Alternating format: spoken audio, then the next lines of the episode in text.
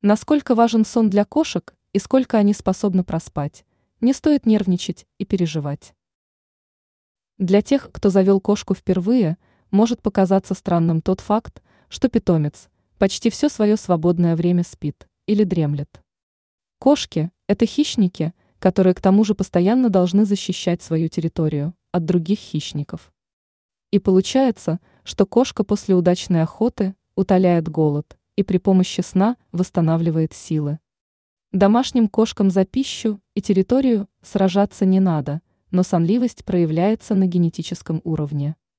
Поэтому, если ваш питомец спит по 16 часов в сутки, не удивляйтесь, это нормально и не является признаком какой-либо болезни.